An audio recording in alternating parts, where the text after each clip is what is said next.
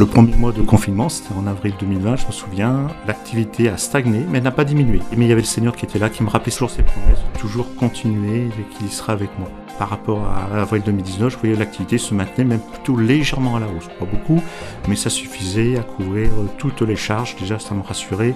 Je maintenais l'activité. Le gouvernement avait annoncé certaines mesures, notamment le prêt de garantie d'État qui pouvait aider les entreprises en difficulté à cause du confinement. J'ai été voir la banque, ils m'ont débloqué les fonds sous 3-4 semaines, mais aussi par la grâce de Dieu, ces fonds, je n'ai pas eu vraiment besoin dans les médias, ce qui m'a permis de consolider l'entreprise tout au long de l'année, de la renforcer, de développer mon activité, ce que je ne m'y attendais pas du tout dans cette situation-là. C'est là qu'on peut voir aussi euh, que Dieu est avec nous, même dans les moments difficiles. Il utilise parfois les circonstances pour améliorer la situation. Ça a vraiment été un encouragement.